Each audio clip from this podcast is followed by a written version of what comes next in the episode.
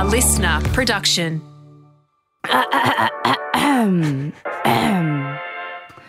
Take it away, my dulcet toned Adonis. Hello and welcome to Just the Gist, a weekly-ish podcast in which Rosie Waterland and I, Jacob Stanley, give you just the gist of what you need to know about a topic we think you'll find interesting enough to bring up at a dinner party. And mm-hmm. we are together at last in Adelaide. Well, we've been together the last week because we did our very first live shows. It was so much fun. They were so much fun. They were pretty loose and crazy, but they all four shows were sold out. hmm And um, the crowds were amazing. Thank you to everyone in Adelaide who came. We loved doing them, and um, they were great. We're going to do a lot more now. I think. It was a hoot, honestly. Everyone who was in the crowd at all of the shows was so enthusiastic, Yeah. and we just had such a blast. We did not want to get off stage. We were just having too much fun. It was so exciting. Yeah, our fourth show, we got in trouble by the venue because we went like 15 minutes over time. Oops. We're like, whoopsie. But we still finished with our musical number encore. oh, shh, that's a surprise. Oh, right. Costume, ridiculous costume change, major musical number, a encore no one asked for us. Yeah, they're not surprised. I'm spoiling nothing. Look, just don't be surprised at our future shows, all right? But um, yeah, it was really great. It was so much fun. Mm-hmm. Yeah. yeah. Um, and so now we're here in Adelaide recording a little epi ep together, and then I guess when are our oh, we're doing six Melbourne shows. Less than two weeks. Yeah. Yeah, Mm. cool. And then more to come. Yeah. Do you want to tell us before I get into breaking news what your topic is today? yes. I already know. Yeah. And okay, so Jacob said to me the other week, oh, I'm not sure what to do next week. Here's a few options. And he and he didn't even say this option. I just saw it on his computer screen and I went, do that one. Mm.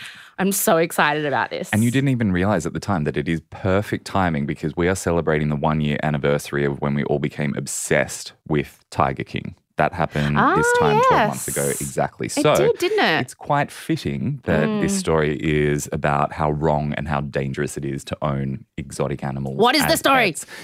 A lot of you will remember in 2009, a woman was mauled brutally by a pet chimpanzee who famously ripped off her face and her hands. It is an intense story. This is an intense one. Yeah. Yeah. Um, I love how like delicately you put that. And all week I've just been going, the chimp that ripped off the face. yeah. Jacob's gonna tell me about the chimp that ripped off the face. That's how most people remember it. Yes. Yeah. yeah. So, okay, we'll get into that. If that's something you maybe don't want to hear about, maybe skip the bulk of this episode, but we got a lot of breaking news before that. Let's so, go. Let's go. Breaking news, a breaking news. I got the scoop. A see, extra, extra. Read all about it. A breaking news. Do-do-do-do-do. It's coming down the wire. Oh my God. At the shows, can I just say to all of you negative Nancy's, basic Karens out there who constantly message us about how much they hate breaking news, everyone at the shows loves it. And everyone sung along to the song. So suck on that. it's really gone to her head. It really has. Which again, surprise to no one. Ah, although it was like a lot, it was definitely like mass hysteria room energy because I was like, everybody loves it. And then one girl in the front row was like, I don't really. And the whole room was like, boo. So I think there were probably people who didn't like it who were too scared to say in front of me and a lot of people. Which is very understandable, yes. Anyway, it's sticking around. All right. So this week, it was announced that Elizabeth Banks um, has signed on to direct a new movie based on a true story about Cocaine Bear. We've had a lot of people. Yes. so because you like control the Just the Instagram mostly, so you would be getting all the messages about this. Yes. Yeah. So They want us to do a full episode on Cocaine Bear. I don't know if there's enough to do a full episode though. To But be honest, can do a movie? Well, I mean, yeah, because it'll be. f- It's not like they know what happened with the bear. Anyway, Uh-huh. okay. so I looked into it. In the 80s, a drug smuggler was flying over like the some wooded forest area in the Mm-hmm. US, um, dropping packages of cocaine, and then he would parachute out of the plane to go down and get them. I guess Mm-hmm. that was a way of transporting them. He um, dropped the packages of cocaine. He jumped out, but his parachute didn't open, and he um, slammed into someone's front yard and died. And then they, the police went looking for the cocaine. I'd laugh. But what they did find was a dead bear, 315 kilogram bear. And when they cut him open, they found he had eaten 150 kilos of cocaine. So everyone kind of jokes about the fact that, like, this bear just had the night of his life he went out and on a high. died. But I did find this quote. they. Okay.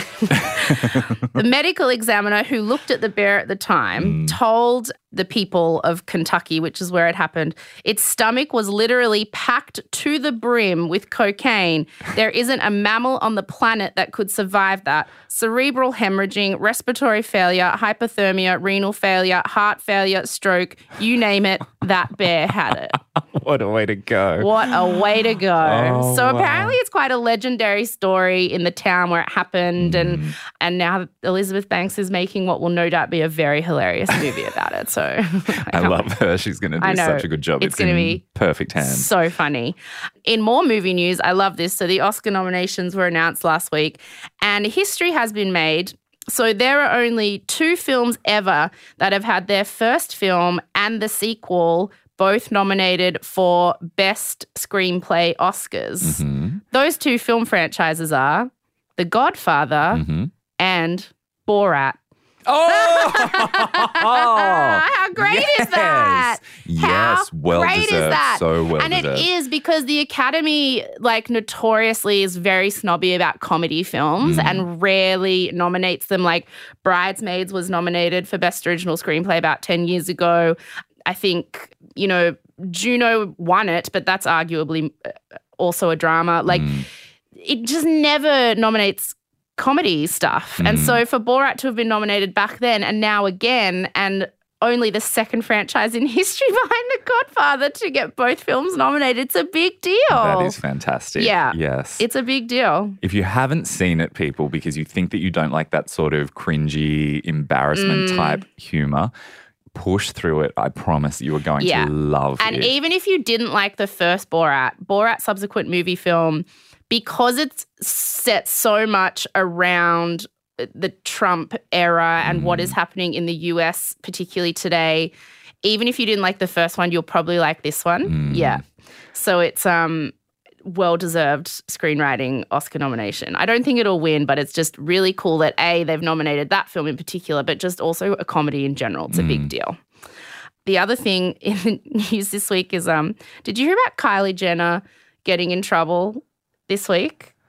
Is this about the Her makeup artist? Yeah. Yeah. yeah, So- did. She's so gross. Kylie Jenner. Okay, but no, there's another side to it that I hold on, Mm-hmm. bear with me. Okay. So Kylie Jenner, billionaire.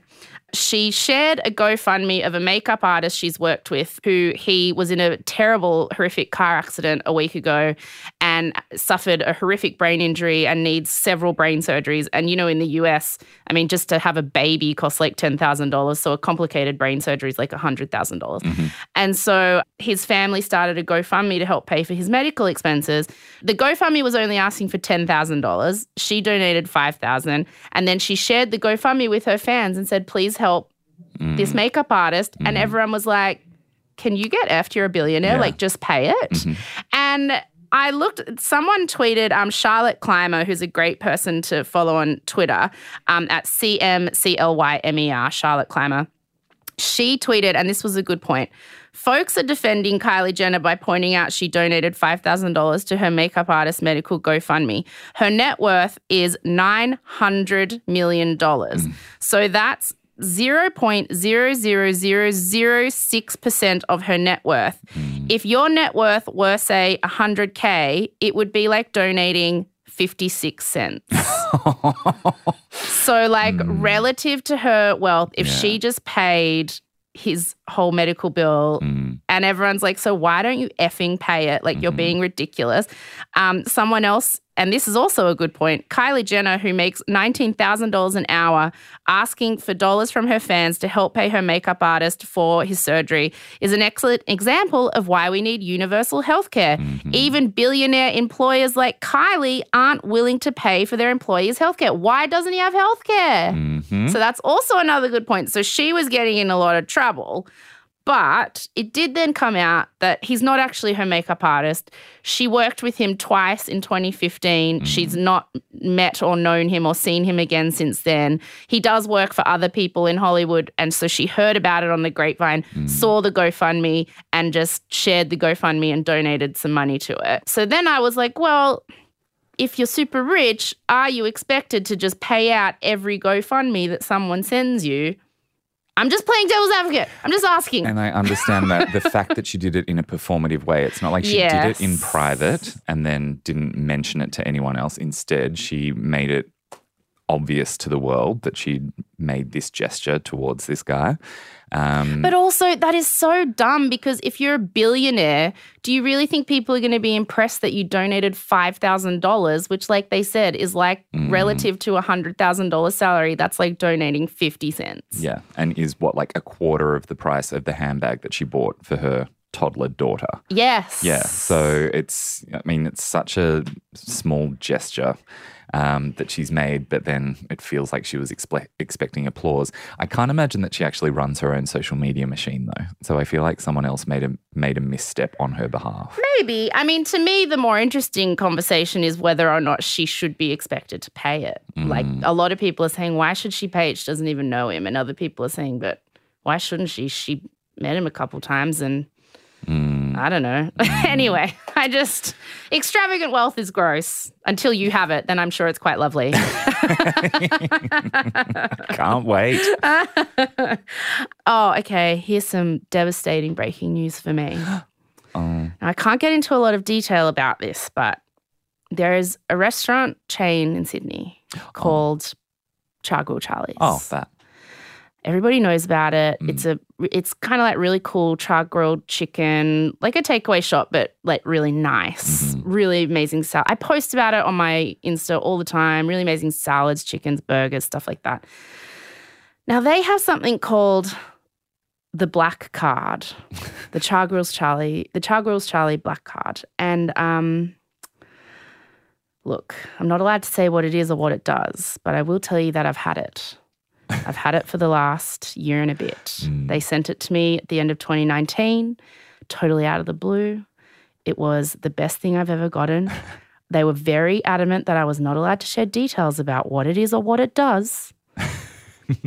All I can say is it's probably been the best year of eating in my entire life. Mm, It genuinely has brought me and my sisters closer together because we always go there to eat together mm, with the black card. mm, Not that I'm saying what it does or how it works. mhm. And anyway, I got a I got a little notification the other day that my time with the black card has come to an end because everybody only gets it for like it's you don't get it forever. It's a Yeah. finite amount of time. Like being president. My t- yes, my time is up. Mm. So I'm Devo, and I have heard that um, they recently gave one to Matt Damon. So I'm thinking I got shafted for Matt Damon because there's only a limited amount of black cards. Well, if he's the only person in the country right now who is a rung above you, then that's a compliment. That is a compliment. I am Devo, but I just want to say to Chargrill Charlie's, I have loved having the black card so much. Thank you. I will never reveal its secrets, only that it exists. I will hear its name whispered in the wind for years to come and remember my glorious time with Chargrill Charlie's black card. Yeah, think of the memories. Yeah, I do have all the memories. Yeah. Yeah. friends along the way. Yes. That's what so um anyway, that's some devastating breaking news in my life, but I will just remember the good times. Mm-hmm. Bless you, Chargo Charlies. so that's all my breaking news. What Mm-hmm. have you got? Have you got any breaking news? Well, I'm very excited that we're heading to Melbourne next week, not only to do Mm. our live shows, but also I'll get the chance to see your solo live show, Kid Chameleon, which I got the chance to see Mm-hmm. when it was on very briefly here in Adelaide last year and absolutely loved it. I've loved, obviously, all of the live shows Thank you so that you've much. done in the past. Yeah. And um, there are a lot of people who have just jumped on board. We've had a really big spike in subscribers over the last few months. So, welcome everybody. If you're wondering where we sort of came from to begin with, uh, Rosie's origin story is actually a really, really fascinating one. Um, and you might not be aware, she's written two really, really candid books, memoirs about Uh-huh. her life um, The Anti Cool Girl and Every Lie I've Ever Told, which obviously are both very much worth a read. Um, Well, they were, um, you know, critically acclaimed national bestsellers. International bestsellers, yeah, I well, believe. yes, and you know, uh, shortlisted for many literary awards. Mm-hmm. But that's just uh, keep going, just in case you weren't going to mention that. But no, I would. Well, I guess the funny thing is, we did it just early on. We did adjust the gist on Jacob Mm. because no one really knew who you were or what your deal was, and that was sort of you know a while ago. Mm-hmm. And now, I guess like because of my ego, I didn't realize we needed to do one on me. I was like, Mm. oh, they all know who I am. They're all just old school fans. But we've got so many new fans now. Mm. And I keep getting all these messages from people saying, oh, I listened to Just the Gist and I had no idea you'd written books or I had no Mm. idea you had another podcast, which has sort of made me go, oh, like people know me for more things than. The Bachelor now. Like people are figuring out who we are just from this show, Mm. Yeah. which is exciting. Mm. And so I just, yeah, should I just, what should I, should I describe? I don't know. Well, I mean, you can describe a little bit about the books and then um, maybe also, I would just encourage everyone come and see the show, whether it's before you've read the books or after you've read the books. If Kid Chameleon's coming to your city, you're Hmm. going to want to see it because seeing Rosie tell these stories in person, in a lot of cases, act them out as well, um, is a real feast for all of the senses. I think what's surprised a lot of people who have been messaging through and emailing me is that a lot of people don't realize I had a very difficult childhood. Hmm. You know, my dad had schizophrenia and took his own life when I was quite young, and my mum has a bunch of mental health issues. They were both alcoholics and drug addicts, and my mum was a sex worker, and and and so that meant my sisters and I bounced around a bit, and were in hmm. foster homes and all that kind of stuff. It was very tumultuous and um and I guess you know lends itself to a lot of quite often funny stories. And so I wrote The Anti Cool Girl, my first memoir. And then my mum said that all of it was bullshit and that I was lying. so then I did a podcast with her called Mum Says My Memoir is a Lie, which is also available through LiSTNR or anywhere you get your podcasts. One podcast of the year in 2018.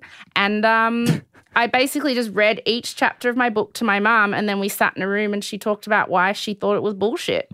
And I was like, Well, you were drunk. How would you know? And she was like, Well, you were six. How would you know? And we fought a lot about it. Mm. But yeah, then on top of the books, I started touring stand up um, with stories based, you know, a lot around my childhood and mental health and other things a few years ago. And my newest show is Kid Chameleon. And it just goes into quite a bit about childhood stuff and adult stuff and how I had to shapeshift to survive that very, very weird childhood. But it's a very, very funny show. Yes. Because when you grow up like that, if you don't laugh, you will cry. So I chose to laugh, and that's what I do in these shows. And um, I guess that's a little bit more about it if you want to come see it. Kid Chameleon tickets are on sale for Melbourne now.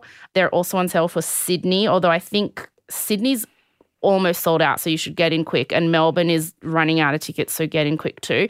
And then we'll tour the rest of the country. And um, yeah, please come. I'll see you there. That's just I'll be in the audience. Yeah, little, little, just quick, just the gist of me and what my show is about, because a lot of people have asked, so it felt easier just to do it here than to write back to all of you. Yes. which I always forget to do anyway. Sorry. It's not laziness, it's efficiency. Exactly. Mm. Okay. All right. Yay. So that was do, do, do, breaking news. And now the chimp that ate the face.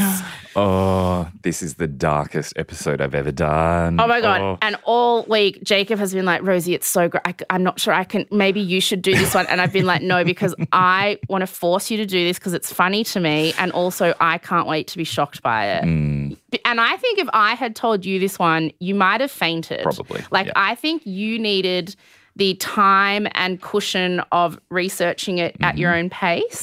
mhm. But now we're just going to throw it at you in one go. So I guess we should put a what kind of, tr- just an intense trigger warning on this one. It's an intense, episode all over. There is one section that I'm going to sort of rope off and tell you you might want to just skip that little particular section if you don't want to hear the really, really graphic stuff. So I'll give you another warning when that comes up. Okay, Yep. cool. Here we go. Here we go. I'm right. ready. So many of us remember this story from the beginning of 2009 because it was massive globally. A, because it was so horrific. B, because all of the reports were increasingly graphic. There was so much detail. And C, because so many people just had no idea that chimps can be dangerous. They mm. just thought of chimpanzees as being exceptionally cute. And there's probably a lot of people who, you know, they love the idea of having a pet chimp. I already have a question. Yep. Which one is the chimp? Because I just call them all chimps. Okay. Do you know, like the gorilla's big, Yep. monkey's small, chimps in the middle, Yeah. So chimp doesn't have a tail because it's an ape. That's the difference between an ape and a monkey. right? Yep. And in terms of genetics, they are closest to humans than any other type of hominid. Mm-hmm. They're a very social animal. They, But These are the ones that we teach sign language to and stuff, right? yes. Yeah, okay. But they do even more sophisticated things. And than that. about how big are they? Uh, they can grow up to, um, in terms of weight, Mm-hmm. think double my weight, but that's mostly because their muscle mass is so deeply condensed in How terms of height, probably about my hip height. Is the one that Michael Jackson had, was that a chimpanzee that he used to walk around holding his hand? Yeah. Okay, I've got a visual. Gotcha. Bubbles was quite a small one, though. Yeah. he was quite small, Um, yeah. but yeah. Often when you see those ones and they're dressed up in tuxedos, you know, Yeah, they're yeah, yeah. used for novelty acts in a lot of cases, Yeah. Mm. which is actually really, really sad. Like I said, the attack, huge news story in February of 2009, but the story starts a few decades before that when Charla Nash and Sandra Herold first became friends. Mm-hmm. They were working in a traveling rodeo show that was going around the United States. They Mm-hmm. were both very, very skilled horse riders that would perform in those shows. And Sandra was about 15 years older than Charla. Charla had run away from home when she was about 17 years old. So Sandra sort of became like a big sister and almost a mentor to her. Later on, Charla ended up moving to Connecticut so that she could work full time for Sandra and her husband, Jerome.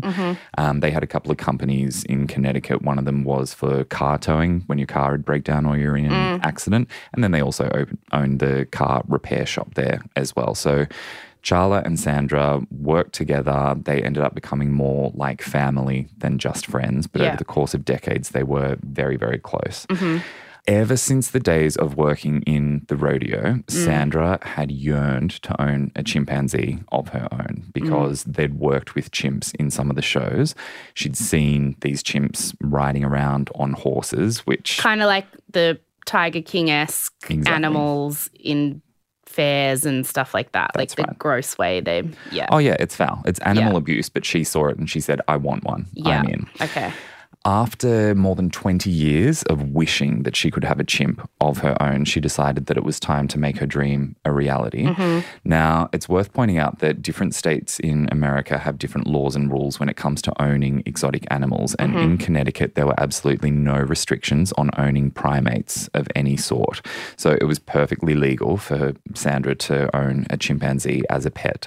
Um, there were no even restrictions on how her home had to be set up. To You can just have it. you can just have it. And Yep. where do you get it from? From someone like Tiger King, That's just from a dodgy place. Yeah. Oh, no, yuck. So she placed an order with a breeder who was in Missouri. Mm-hmm. And it's pretty obvious that ordering this chimp was an attempt to fill a pretty big void in her life. Did she not have kids? She had one daughter, and that daughter had moved away interstate. She missed her terribly. Yeah. Also, both of Sandra's parents died in a short period Okay. of time. So she was pretty unhappy, and she felt like the chimp was what was going to bring back a And bit what of joy she to her here? life. Like 50? She's in her early 60s at this Okay, stage. early 60s. Yeah. Yeah. Now, the chimp turned out to be a baby boy that she called Travis. She named him after her Travis. favorite singer, a country singer called Travis Tritt. Aw. Okay. And Travis was born at this breeding compound in Missouri in October of 1995. And this is going to be a real gut punch. This is mm. really, really sad. Travis's parents were called Coco and Susie. Mm-hmm. Coco was a male who had been trapped in the African jungle in the 1970s. He'd just been living his life as chimps are meant to do in the mm. wild. And he'd been captured by poachers, ripped out of his natural habitat, and sold off for $12,000 to go and spend his life living in a cage in Missouri. Awful. Heartbreaking. So he lived the rest of his life in captivity just for the purpose of breeding as part of a commercial enterprise to make two people wealthy. To sell pets, That's chimpanzees right. As pets. Yep. Oh, yuck. Susie, Travis's mother, had been born and raised in a zoo, but Yeah. had then been sold off to this breeding compound so Mm. that she could just keep pumping out baby chimps. So they just for forced. Coco and Susie to do it, Yep. And Susie to just be perpetually pregnant. Yep. And then they just kept selling off the kids. It is so It's like a puppy farm, but saddening. chimpanzees. Yes. And even more sad, I think, because chimps and humans have, you know, so much in common and they're so The way they raise their babies. Yeah. So they're taking babies Yeah. from this woman, this chimp, chimpanzee lady. Yeah. And get ready for this to break your heart because two days after Susie gave birth to Travis, the captors that she had shot her with a tranquilizer dart to knock her out, stole Travis from her. So you can imagine what it was like for her to wake up and she's lost her baby. She has no idea where her baby has gone. It is absolutely crushing and disgusting to picture the fact that they didn't just do this once as well. This was happening over and over again because Travis had siblings all across the country. It's like that scene in um the documentary Blackfish Mm. when they take the little whale from his mum and Mm. She's swimming around the pool doing those sounds that Mm. travel for like 30 miles trying to let her baby hear her that she's Yeah. still there. We should do an episode on Blackfish on Tilikum and all that. Oh, That would be one. I know. Oh. It's gutting. Um, and just briefly, Coco and Susie went on to live a pretty short life from that point onwards. They did Mm. keep having more babies. Their life ended in quite a horrible way, but they had had enough, and so they made a break for freedom. Um, Like the ones in Newtown last year. Yeah. Um, they made off. Uh, This is a love story that needs to be turned into a Dumbo like Disney movie. Yeah, they made a break for it together. They did with another of their friends. Oh, Yeah, but um, How that far was a very sad ending. Not very, not very. oh, this is just the gist, so we don't have time. But no, tell no, That tell me the- what happened Well, quickly. a guy who felt that he was being threatened by them shot them. yeah. So, yeah, someone who had no connection to the breeding compound whatsoever saw them and killed them. No, Yeah. He did actually face legal repercussions. But what a the- fine. yeah. Oh, jeez. Um, sadly, the people who were doing all of this disgusting activity, the breeders, didn't face any repercussions. okay, I'm feeling like I want a chimp to rip a human's face off now. So, all right. Oh. Ugh. I wasn't going to go into that because I didn't want Tragic this to be too much of a bummer. Anyway, the very next day after Travis was stolen from his mother, Sandra Herold joyfully came along to collect her new little baby boy Travis. So he's three or four days three old. days old. Sandra paid fifty thousand dollars for him, and then she What? yeah, What? What? Mhm. And what year was this? nineteen ninety five, Fifty thousand dollars. Mm-hmm. which was nothing to her. She was worth about ten mil. Right. Whoa. Um, But I mean, so that's no wonder that people are doing this. It's lucrative. It's lucrative. Yeah, for sure. They only spent 12 grand to get Coco, God knows how much to get Susie, and, And then, then they were just just- moneymakers for them. Yeah. Oh my god, it's like her vagina's an ATM. To get Travis back home to Connecticut, Yeah. all Sandra had to do was wrap him up in blankets and take him on a commercial flight. Just carry him like a regular baby, no questions asked. This is how unregulated this whole industry was at the time. Do you think people knew it was a chimpanzee, or were the hostesses like, I don't want to ask if that's just a really hairy, ugly baby? I reckon she was probably showing him off. She was very, very proud Okay. of Travis. Yeah. okay. As Travis grew up, as far as he knew, Sandra was his mother, and Yeah. she raised him very much like a human son. She put him in a baby cot and she had him in nappies until he was ready to be toilet trained. Um, they taught him to live like a person. He brushed his own teeth. He ate at the table using cutlery. He used the TV remote to change channels to find what it was that he wanted to watch. If he was thirsty, he would go to the fridge, Yeah. open it up, find whatever drink he felt like, pour it into a glass, and then drink it from the glass, as opposed to just chugging from the bottle, which is what I would do. This all sounds adorable, like, Mm. you know, but I mean, the thing with these animals is yes, it's fine, but they're still wild. Yes. exactly. You can train them to do this like adorable domestic stuff, Mm-hmm. but they are still a wild animal. Yeah. Mm. the fact that they can then do these civilized things is part of what creates that illusion that they actually are as Yeah. sophisticated as us, which they're not. He used the microwave to heat up his food when he was hungry. He could He use a did computer. not. Yeah. He used keys to lock and unlock doors. He could ride a bike. He would mow the He lawn. He figured out how to lock and unlock doors like the raptors in Jurassic Park. That's when things are dangerous. Mm-hmm. Yeah. Um, He mowed the lawn. he mowed the lawn. They taught him to drive a car. And I'm not talking like a Dodgem style Yeah. mini car. They taught him to drive their car that they made some modifications on. He was Uh, more competent than us, I don't know how to drive. right? and I don't know how to ride a bike, and I've never mown a lawn. oh my god! yeah. Sandy and Jerry. Never tell Caleb that a chimp knew, knew how to drive because he will be so annoyed at me. He's so annoyed that I don't know how to drive. Oh my god! Never reveal. Yeah, crazy. I had no idea about all of this. Mm-hmm. Yeah.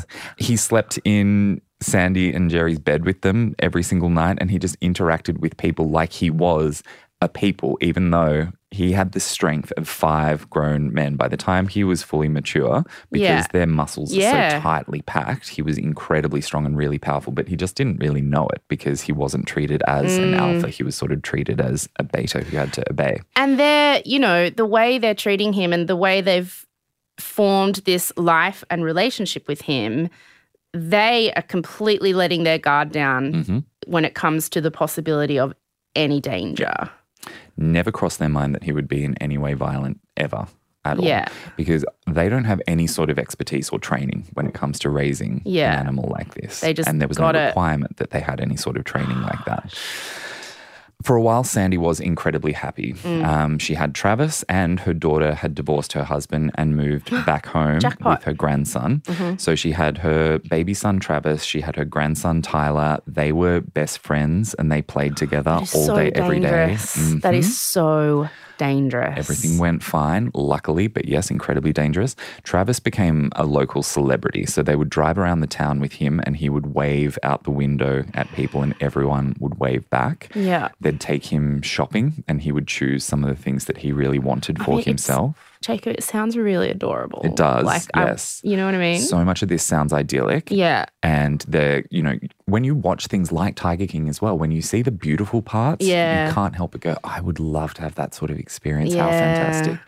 But Yeah. no spoilers, it goes wrong. I think it goes wrong. Yeah. Yeah. So the good times I wouldn't say are worth the bad. Yeah. When they would take him to restaurants, he'd have his own seat and they would read out the menu to him and he would choose what he felt like eating. They just treated him like a person. That's, he wouldn't have known what they were saying. he did. He responded to language really well. Yeah. But they've debunked on the episode of You're Wrong About, hmm Michael Hobbs and Sarah Marshall debunked the whole thing about Koko the gorilla being able to understand words and talking and stuff. hmm Well, I'm choosing to believe. Um, if Sarah and Michael debunk it, I believe them. hmm I mean, you want to think they can understand, but I mean, and they can understand things like come here, sit, things that other animals can understand. But Mm-hmm. it's not like they're going, Do you want duck à l'orange or roast chicken? And he says roast chicken. He's not saying roast. He would respond. no, but he but he's not that's the one I understand. Yeah, he's just responding to. Rosie, he was driving a car. Yeah, but he's a lot smarter not- than Koko. Okay, I'm gonna. Okay, all right. There's just. I'm gonna put a pin in that in my brain. Fair enough. All okay. right. People absolutely loved him. Whenever he'd be out on the street, they'd want to get photos. He was the mascot for the Herold's business. So he was on billboards Yeah. all over town as well. And whenever they would go out on their towing jobs, they would often take Travis with them. So people would get really excited Yeah. that, oh, Travis is coming. Yes, my car's destroyed. Yeah. um, but I get to play with a chimp. And because police were often there at the site of those crashes, the police all got to know Mm. Travis pretty well. Pretty much all of them had pictures with him. And so the police also, they were the ones who looked the other way. When Sandy started allowing Travis to drive the car around Yeah. on public roads, Yeah. they just permitted it because they knew how much everyone loved Travis. And they also had this inherent trust for mm. Sandra and Jerry. Now, like I said, things sounded very idyllic, but then when they started to go dark, they went very dark. First of all, Sandy's daughter died in a car crash. Oh no. Yeah, mother of three. Unfortunately, she fell asleep at the wheel, and that oh. pushed Sandy into a really terrible deep depression. And as she became more and more depressed, she started to become more and more permissive with Travis. What do you mean permissive? She started letting him just indulge in a terrible diet because he had quite expensive tastes. He loved to eat a lot of chocolate, he mm-hmm. loved lobster, mm-hmm. steaks. Mm-hmm. She would let him eat whole ice cream cakes at a time. Um, she also started letting him drink wine every night. yes. He, no. he was just allowed whatever he wanted. I mean, they first fed him wine kind of as a bit of a joke, and he really loved it. And he finished the glass. And so then they started allowing him to have a glass every night. At this point as This is well, animal abuse. it really is. Yes. Even letting an animal eat like that is animal abuse. Yeah. You can't. He put on a lot of weight. It Yeah. impacted his organs terribly. Well, yeah, That I was he was say like it's just it's it's like how you can't give a dog chocolate because Mm-hmm. they could die. Like you've got to be so careful. Ugh. bad for the system. Plus, at this time, he was coming into sexual maturity, which is a complicated time Yeah, for how long had it young been? male. This is now coming up on 10 years that they've had him. Okay. Yeah. And chimps, you know, they mature a little more Yeah. quickly than humans do. So he was entering puberty and he was an absolute spoiled brat. And Mm-hmm. I'm sure there are a lot of parents out there who can relate to this when Mm-hmm. they've had their own teenage boys and girls start to enter this phase. Very temperamental, quite volatile, very disobedient and rebellious. And if she had indulged him, Mm-hmm. and he's an animal, so it's not like you can train an animal to be unindulged. Yeah. Like. He, that's how he's trained, been trained to be. Yeah, a lot of the discipline that we've learned in our lives, we've learned when we were very young, mm. and they kind of missed that window in a lot of cases. This all became even worse when Sandy's husband, Jerry, then died. um, they discovered that he had stomach cancer when it was way too late to save him. Just before he died, he told Sandy, You need to send Travis off to live in a sanctuary. You're in your late 60s now. You Yeah. can't do this on your own. It was one thing when it was the two of us. If it's going to be just you, you're really going to struggle. And Yeah. Sandy, she would not entertain this idea at all. Travis was now the only family that she had left. Mm. Yeah, because I was going to say, are the kids gone with their dad or whatever? So she doesn't even have the grandkids around. That's right. Oh, yeah. God. And the grandkids were cut off from her as well because she blamed their father for For the daughter's death. for the car crash. Yeah. So she really, once her husband dies, it's just her and Travis. and Charla. Oh, and her friend Charla. Okay. He continued to become less and less disciplined and he was very difficult to control. Also, Mm-hmm. Travis was in deep mourning because he didn't understand where Jerry had Oh, suddenly yeah. disappeared to. Um, and he's got all these hormones pumping through his Mm. system and no sort of sexual release whatsoever as Yeah. well. Now, by 2005, it was illegal in Connecticut to own a primate that weighed more than 50 pounds. The law had changed. Mm-hmm. Travis at this point weighed 220 pounds. 50 pounds is what? About 25 kilos? 30 Yeah, so we're kilos? talking like a you can have a small monkey. Yeah. You can't have a big chimp. Yeah. But the cops decided not to enforce this law on Sandy out of compassion for the fact that Travis was the only thing that she had in the world. Mm. And also for the fact that everyone in the town loved Travis. So Mm-hmm. all the locals would be crushed if they lost him. So Sandy was just sort of left in peace and she became quite reclusive living with Travis. Uh, one of the very few people who had come to visit her was Charla. And she was out helping to keep the Herold's businesses running while at the same time helping to make sure that Sandy's house wasn't becoming too decrepit with time. Because you said she's 15 years younger. Yeah. So she's, okay, yeah. Yeah. And she's sort of stepping in to just sort of make sure that everything's, you know, as going as smoothly as it possibly can. That maintained for a few years. Travis's teenage rebellious phase sort of kept getting worse and worse and worse. He mm-hmm. got more and more disobedient, ate more and more junk food. And because Sandra was tr- starting to find it really difficult to control him, she started to roofie him. So when he was really rambunctious and unsettled, she would slip a Xanax into his tea. Most of you will know Xanax from pop culture Yeah. references. It is in humans anti-anxiety medication that has a sort of tranquilizing Yeah. effect, not intended for any other primate. I mean, I've taken it um, at some of the most acute points of my um, PTSD and anxiety. So I haven't taken it in years, but it's the kind of thing that I didn't take every day. But if I was having a particularly bad panic attack or something, I would have Xanax. And it makes you feel like all of a sudden just sort of really spun out and drunk and sort of calm and happy and then I would just fall asleep for 10 hours. like that's what it would do to me as a person. Yeah. Yeah. And that's what initially Sandra said would happen to Travis. She Yeah. said when she'd give him a Xanax, it would just calm him down and Yeah. then he'd go off to sleep and he'd be easier for her to manage for Mm-hmm. a while. She flipped on that story later on and said that she'd never given him Xanax and she absolutely never would. Problem for her was she was recorded when she told the story the first time. Ah. Anyway, on the fateful day of Travis's attack in February 2009, as you've probably figured out, he had been slipped a Xanax on that day.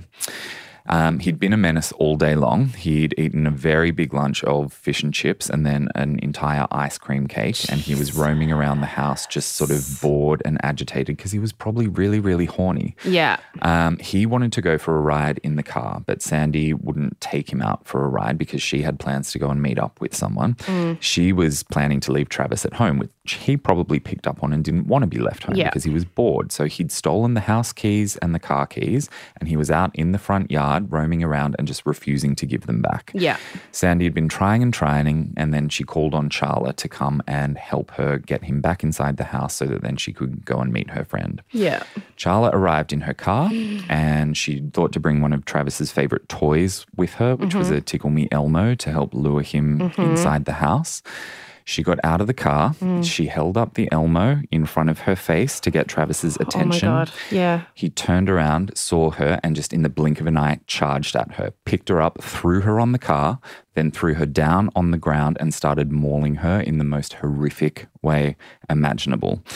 Sandy panicked, Yeah. understandably. She picked up a snow shovel that was nearby the driveway and just started beating Travis in the head with it. that had absolutely no, No, impact it wouldn't. whatsoever. It'd be like hitting me or you with a ruler. Bing, bing. Yeah. Like he wouldn't feel it. Exactly.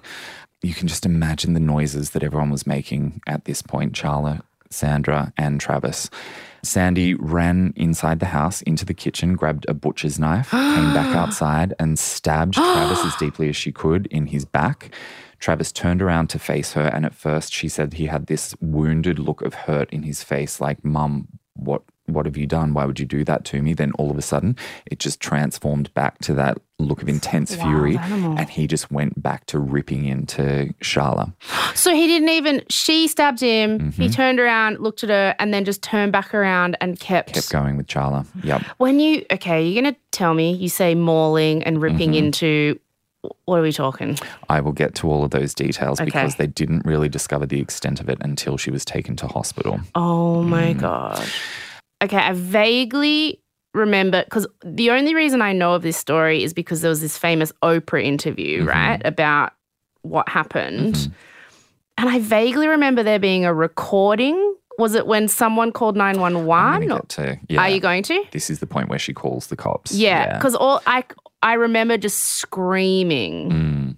Yes. So after Sandy tried stabbing Travis Yeah. and it didn't work, she realized, oh my God, when he's finished with her, I'm going to be next. And so she just ran to her car, which was parked nearby, Yeah. locked herself inside it, used her phone to call the police in Yeah. absolute panic. Yeah. Yeah. This is what I remember. Just seen the most horrific thing, the chimp that she considers to be her son doing the most awful thing imaginable and tearing her best friend in the world to shreds. The audio of the call is available on the internet if you want to hear the entire thing. It is absolutely mm. chilling, and you can hear the desperation and the terror in Sandy's voice. She was begging for the 911 operator to get cops there as quickly as possible to shoot Travis. That was what she just mm. kept repeating. You have to bring guns and you have to shoot him. The operator, understandably, seems to be trying to evaluate is this a prank?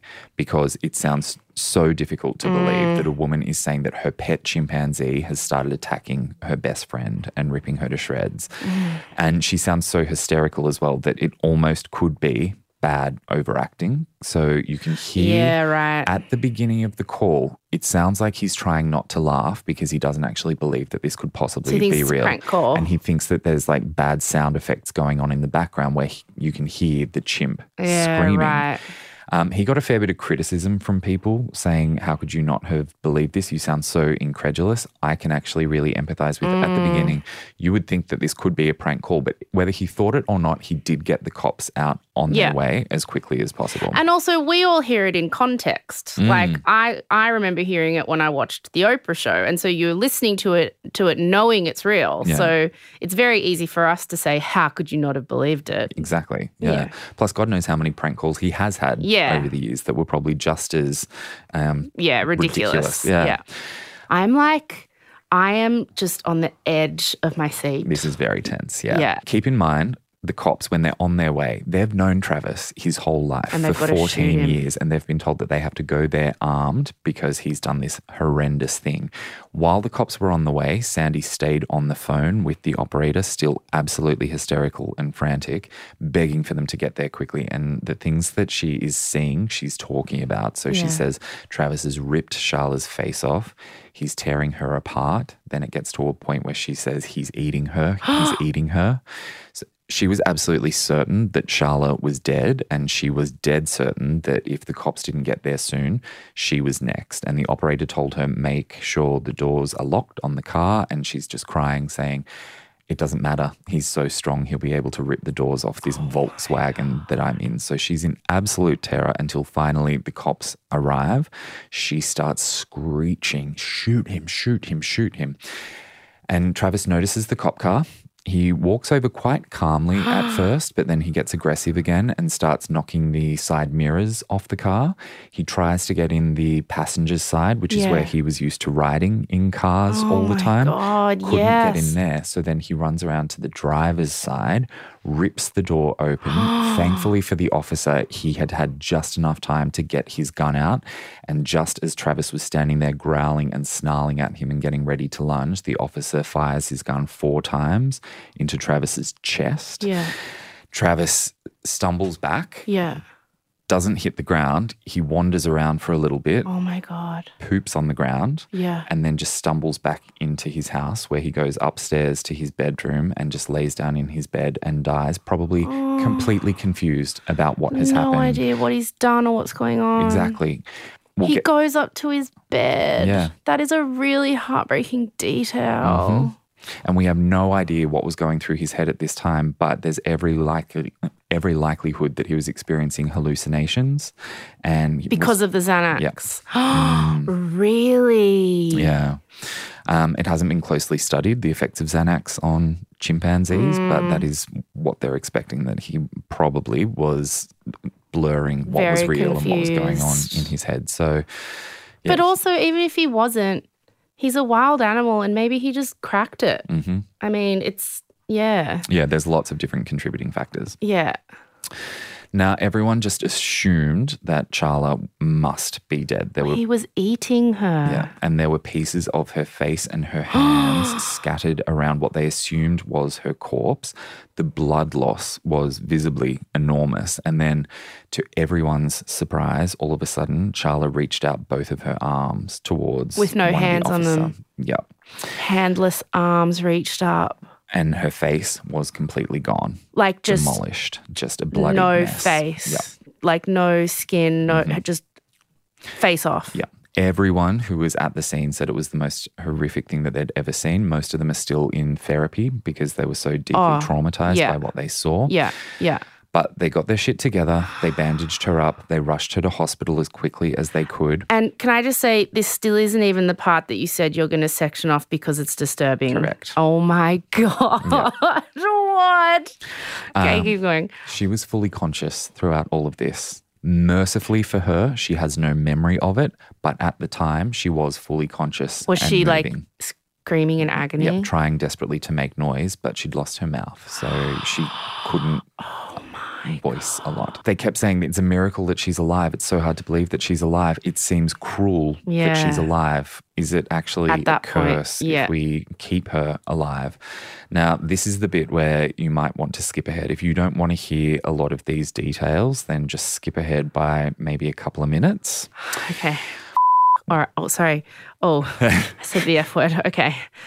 Woofed. Okay. Here we go. Here we go. When the doctors finally got to properly examine the damage that Travis had done, that's when they realized that it was so much worse than anyone ever could have imagined. He'd not only ripped off almost all of the skin and muscle from her oh face, including both of her eyelids, he'd bitten into the skull of her face, he'd broken almost all of the bone in the her entire skull and then he'd ripped out all of the cartilage and the bone from the middle of the face including all of her top jaw.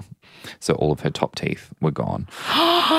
All of the wounds were incredibly filthy because he'd been out in the yard so there was a lot of dirt in ah. there as well. As they were trying to clean out the wounds and sort of separate where the different bits of bone fragment had come from they found more and more of Travis's teeth oh, so that's how deeply he'd been biting into her to the point that his teeth became embedded and were ripped out of his own skull. Both of her eyeballs, somehow, though, were almost completely fine, but her tongue was almost completely gone. No. Mm-hmm. So when people say he ripped her face off, I think a lot of people just assume that he took The off a whole lot of the skin. No, no, he took a whole lot of the structure away as well. That's just her head trauma. On her arms, on her left arm, he had ripped off the entire hand from around the middle of the forearm down. And is that when you say ripped off, he just has the strength with his hand. and his jaw. So he bites into it and then rips it. hmm Oh, okay. So yeah, so he'd ripped her. Left arm off. yeah. On the right hand side, there was about 5% of her hand still attached, just hanging on by a thread. And it just Oh looked my like it had been through a shredder. And it just seemed so impossible that anyone could survive these sorts of injuries, but they did what they could to clean her up. Obviously, they kept her in an induced coma for a few months while they started Real- off the healing months. process. Yeah, they had to. Um, they debated taking her off life support and just letting her die in peace, but it was her brother who kept fighting for her and saying she's not a quitter and, and I would want say, like- to have this chance what kept her going and what her brother probably knew would keep her going was the fact that she had an 18 year old daughter who Right, meant okay. the world to her. And so I think that's why he said we have to give her a chance. And he was the one that encouraged the doctors to do everything that they could. So that meant starting a 15 month long process of intensive care to try to rehabilitate Charla as best she could. So so they woke her up after a few months. Yep, and I'll get to talking about the recovery process in a little bit. But first, just to um, explain what happened to Travis from that point onwards. So while Charla's in okay. hospital getting all this intensive treatment, Travis's body was taken away. They removed his head because that had to be sent off to be tested for rabies because that was a theory that maybe Right. he'd somehow gone rabid. He had not.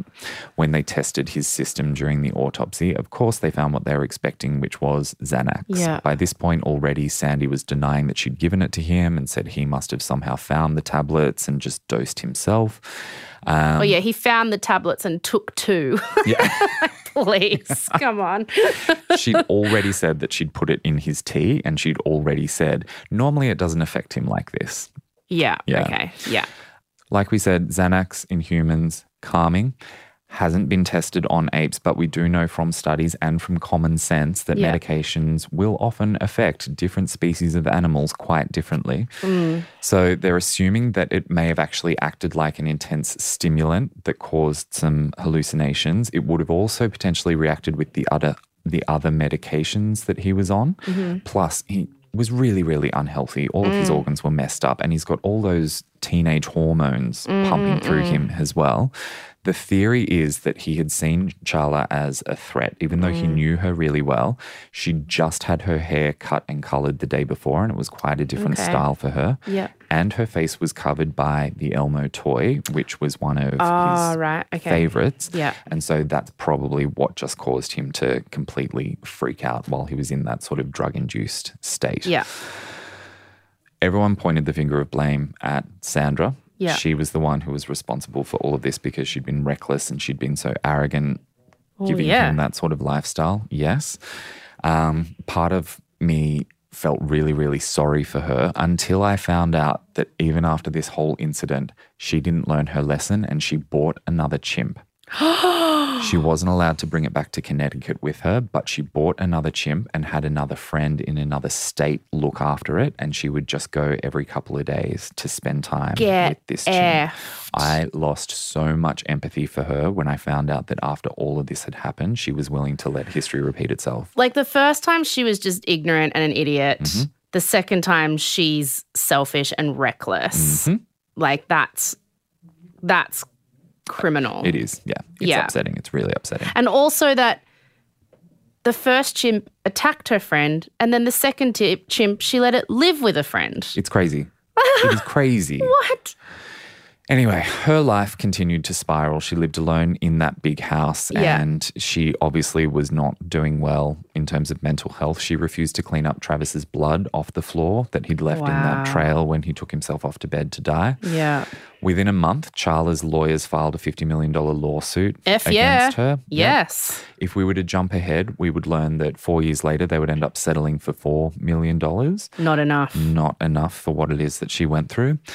But at the time that Charla was still in hospital, Sandra died of an aortic aneurysm just very, very suddenly, May 2010. Obviously, the result of the intense stress that she was under from Yeah. the lawsuits. Also, she was getting a lot of hate mail and death threats from animal activists. Um, the media were making up a lot of stories about her as well, including that she was having a sexual relationship with Travis. Yeah. She was mourning the death of her entire family and, of course, just the trauma of what she saw Yeah. that day. It was all Yeah, just yeah. too much. So her heart just gave out. That meant that Charla never got the chance to speak to Sandy ever again after the attack because Charla was still in hospital. Um, and all that Charla said was she really hopes that Sandra was now in peace because she had become such a Mm. troubled person. Now, Charla's recovery, obviously very lengthy, and Mm. it stayed in the headlines for a very long time because people just could not wrap their head around the fact that this had happened and someone had survived. The top priority in the first few days was to fight off the infections from the bite wounds. Mm, As mm-hmm. anyone who's been bitten by an animal knows, it will get infected. So, naturally, it, this was a big risk, Yeah. and it was almost what ended up killing her. And So- this is when she's still in the coma. that's right. Yeah. Yeah. Um, this is within the first few weeks. Her f- own flesh started to rot on her body because of the Oh, bacterial no. infection. Yeah.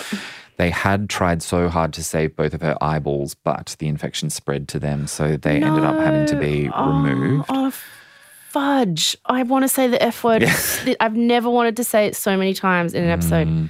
Oh, no. Yeah. The miracle of them surviving physically. Yeah. And, And they then- really fought to try to keep them, but the infection is what took them out. Oh. Once the infection had been put under control, they were then able to start rebuilding the basic structure of a face. Yeah. So they took some bone from her leg and mm-hmm. tried to recreate an upper jaw and something that would sort of resemble a nose. They just wanted to make it possible for her to breathe easily, um, potentially in the future eat, and also hopefully talk. Yeah. When the day finally came that they were Of course, because no tongue. How she talk? Yeah. Oh, okay. So they reconstructed as much as they possibly could. And then when they were ready and felt like she wouldn't be in too much pain, they brought her out of her coma. Mm. When she came to, she asked them to turn on the lights. And this was when they had to explain to her what had happened because she had absolutely no memory of the attack whatsoever. And so they had to fill in the blanks for her about what had happened What's the last thing she remembers? driving over to Sandra's place. She has no idea what happened from that point onwards. Goodness. Um, and doctors have also told her as well if she ever does get the memories back, they can give her medicine to block that Yeah, out because she does not want that. to know. She has said to them she doesn't want the gory details. So you and the people listening to this know a lot more about what happened to Yeah. Charla than No, Charla that's good. knows. Because people all over the world are gross, they were super curious to see what Charla looked like. And so Mm. the media were doing all sorts of underhanded, awful things to try to get into the hospital and get photographs of Charla. She had to have a guard posted outside her door 24 hours a day to make sure no one got in and took a sneaky photo of her. yeah. She declined massive offers of money from all sorts of different publishers around the world because she didn't want to be put on display as a freak until Yeah. finally the day came when she agreed to go on Oprah. Oprah. This is when I saw it. Yeah. I think this is when a lot of people, particularly in Australia, Absolutely. got wind of it. Yeah. Yeah. Um, she knew that Oprah would be sensitive Mm. and respectful and treat her as a human. So in October 2009, just nine months after the attack, It was only nine months. so this was on Charla's birthday. It was shortly after they'd done the surgery to put the bone into her face from her leg to Yeah. recreate a nose. She sits down with Oprah for a 20 minute interview. Um, she was wearing a veil for most Mm. of the time. She was incredibly gracious and very candid about Mm. her experiences. Highly recommend that you go and watch it. Mm. Straight off the bat, she's advocating for major change in the United States to make it impossible for people to own Yeah. wild animals in residential areas like this. She's really, really inspiring. And she just keeps saying, I'm the same person that I always was. I just look different. Yeah. So that was just the beginning of her recovery. From that point onwards, she's had more and more sophisticated surgeries. The army paid for her in 2011 to have a double hand and face transplant. Mm, And wasn't she one of the first to have a like a full face transplant? She, was, one of the first. Yeah. Yeah. And the army were the ones who were happy to pay for it because she could then participate in a study so they could, you know, learn a lot about how to do this better ah, going forward. For, for veterans and stuff. That's yeah. right. Yeah. The surgery took 20 hours and had three different teams working on one on her face, one on each, Each. hand. Yeah. And just imagine the muscles, the nerves, the blood vessels, Yeah. the bones, the teeth that they had to put All into place. that. They even restored her sense of smell, which is miraculous because she lost both her sight and her sense of smell in that One is amazing. Yeah, unbelievable. At first, it was a total success. Then, sadly, a few weeks later, she got sick with pneumonia and it cut off circulation to the hands. So the hands had to be removed. But Because what is do they call it? Rejection. It's a rejection Organ syndrome, rejection. or yeah, Yeah. something like that. it's where it your just- immune system starts to attack Yeah. the, um, the what, what would you call what you what's been transplanted Exact- yeah. Um, onto you, yes, or into you, whatever it may be. Yeah.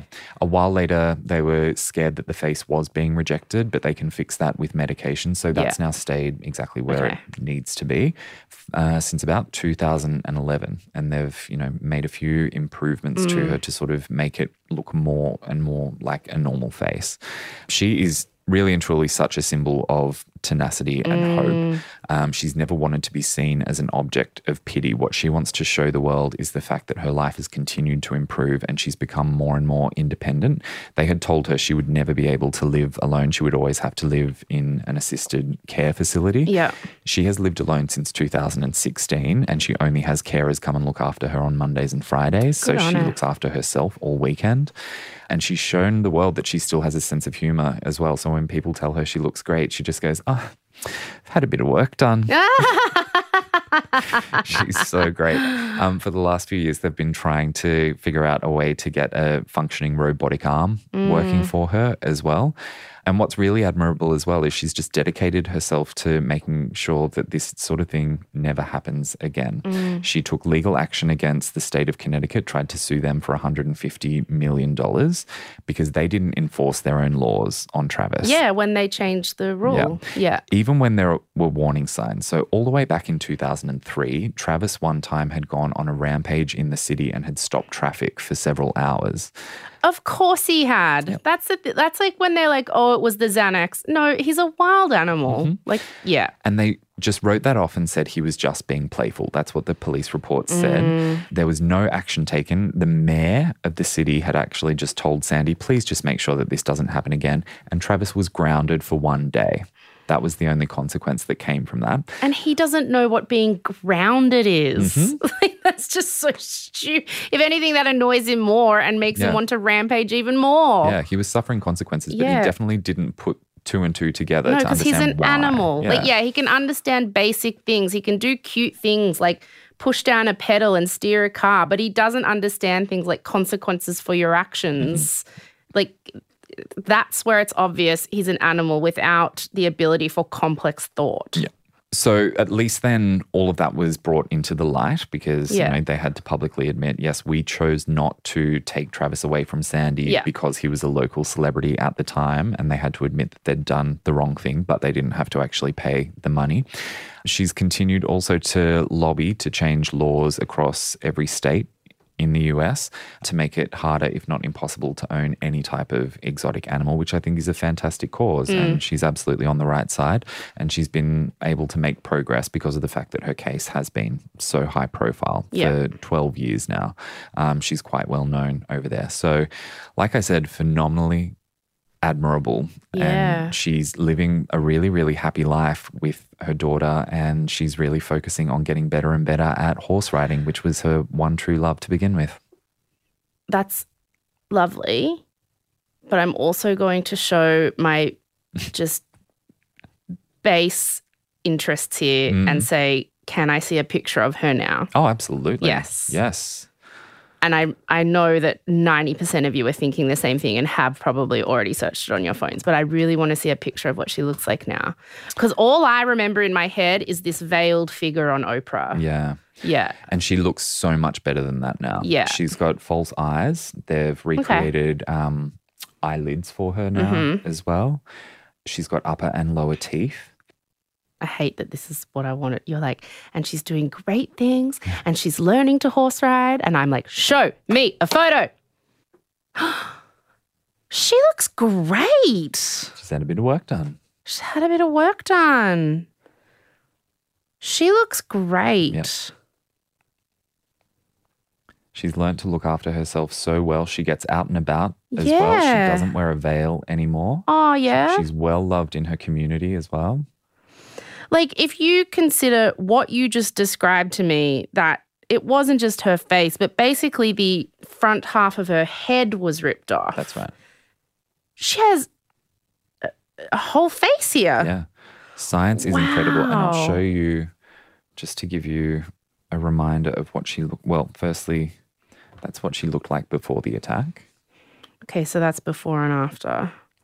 Now I'll show you when she was on Oprah. Oh, yes, I want to see that. Yes, this is what I remember. Mm. This is what I remember. Whoa. So a huge amount of that swelling comes from the fact that she had just had a lot of the bones placed into her skull. Okay. So a lot of that fluid would have gone away relatively quickly. It really is kind of, to be honest, at this stage, at least I would have felt like this a blessing to not be able to see anymore because you would just, wouldn't it be psychologically so damaging to see yourself like that? Oh yeah, absolutely. Like, she didn't even really touch her Yeah. face because obviously she's lost her hands as well. Um, wow. So if you go from this picture of her on Oprah to what she looks like now, like that is incredible. Mm, the- and they made that progress in less than five years. Wowzers. Mm. Modern science, man. Modern Yeah. medicine. Get vaccinated, idiots. like they know what they're talking about. They know what they're doing. Mm. I love it when we end with a message. yeah, right? Oh, that was good. Get vaccinated, don't buy exotic animals. And I also feel like a bit of a dick that I've been like, tell the one with the chimp eating the face.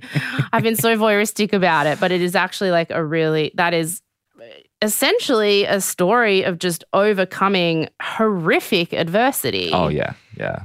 Her tenacity. Something that I do not think I could survive. Like, I'm always like, wow, I was in foster care. My parents were drug addicts. And I'm like, off, Rosie.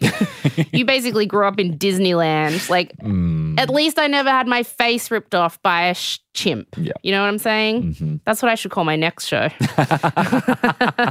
In the meantime, tickets to Kid Chameleon. Oh, no. that was woofed. Very good. Mhm. So we give you just the gist, but if you want more, we'll put all your links, Lots of links, resources yep. Mm-hmm. in the show notes. I think I need to lie down. Yeah, it's. it's I, my body has been, every single muscle in my body has been tensed for this whole time. I think Felix was just nodding as well. yeah, I need to like go and just relax and just, whoa, wow. Yeah. I need a stiff drink. Go for a walk, everyone. Yeah, okay. Shake it off. Wow, that was a good one. Okay, Wow. Love you. See you next time. Love you. Bye. Bye.